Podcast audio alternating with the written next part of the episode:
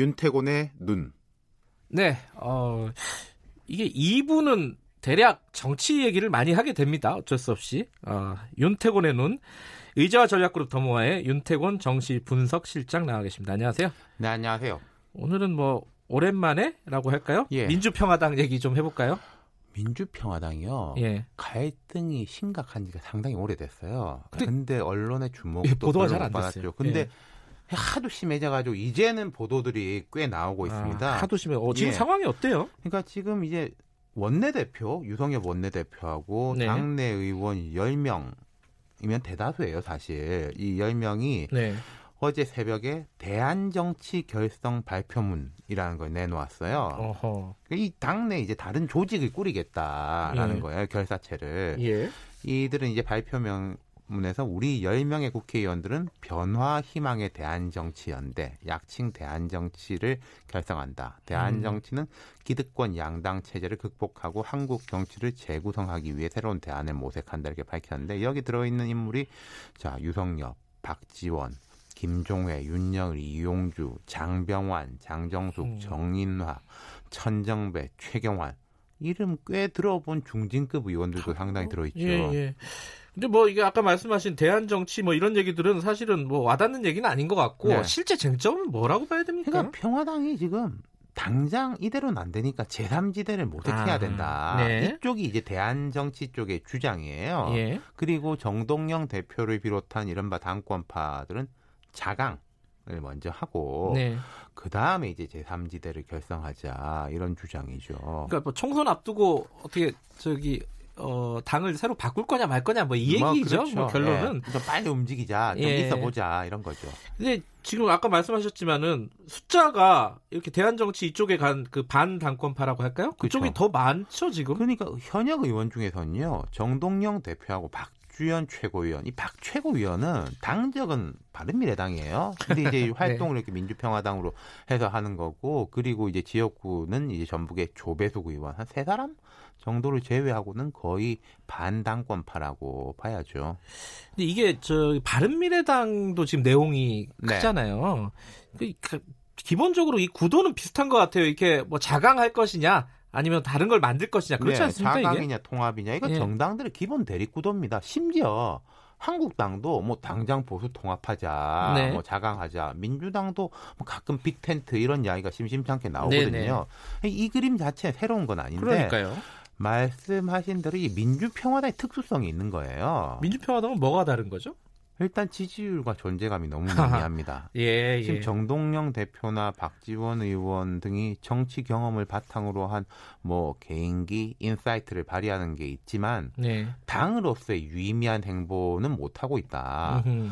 바른미래당이 어렵다 어렵다 하지만 그래도 거기는 이제 교섭단체로서의 기본 역할이 있고 네. 또 뭐 가끔은 한국당, 가끔 민주당 이렇게 캐스팅 보트 역할도 하잖아요. 네. 근데 이제 민, 이 민주평화당은 그에 비하면은 지지율 낮은 것도 있지만 구조적으로 볼 때 이른바 범여권 음. 다른 미래당에 비해서 좀 유연성이나 운신의 폭이 좁아요. 예. 그 다음에 정의당하고 또 비교해 보면은 정의당도 뭐 이제는 우리를 범여권이라 부르지 마라 하지만 은 예.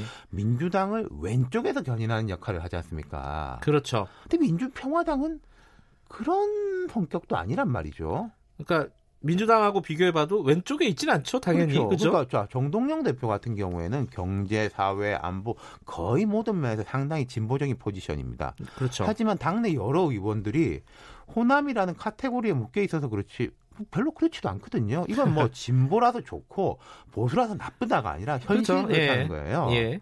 그러니까 지역적 정체성 외에는 특별한 정체성을 찾기 어렵다. 음. 말하자면 바른 미래당은 뭐 그런 주장할 수 있습니다.